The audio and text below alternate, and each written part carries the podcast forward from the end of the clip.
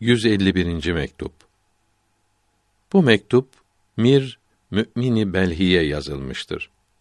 Hocalarımızın kaddesallahu teala esrarehum yolunun büyüklüğü ve bu büyüklerin kullandıkları yadi daşt kelimesinin ne demek olduğu bildirilmektedir.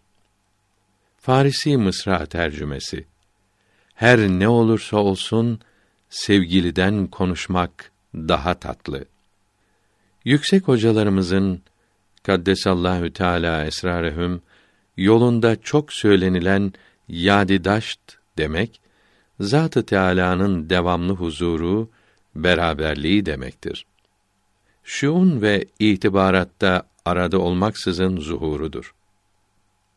Eğer huzur olup sonra kaybolursa, yani şuun ve itibarat perdeleri aradan kalkar, sonra yine araya girerse, bu büyükler böyle şimşek gibi çakıp hemen kaybolan tecelli-i zatiye kıymet vermezler. Yadi daşt kaybolmayan huzurdur.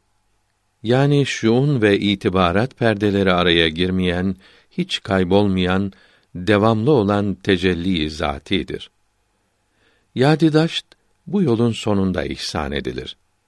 Bu makamda tam olgun fena hasıl olur. Perdeler hiç araya girmez. Perdeler araya girerse huzur kalmaz. Gaybet olur.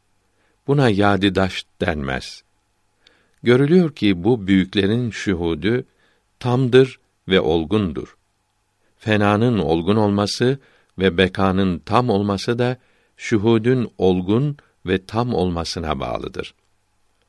Farisi Mısra tercümesi Gül bahçemi gör de baharımı anla.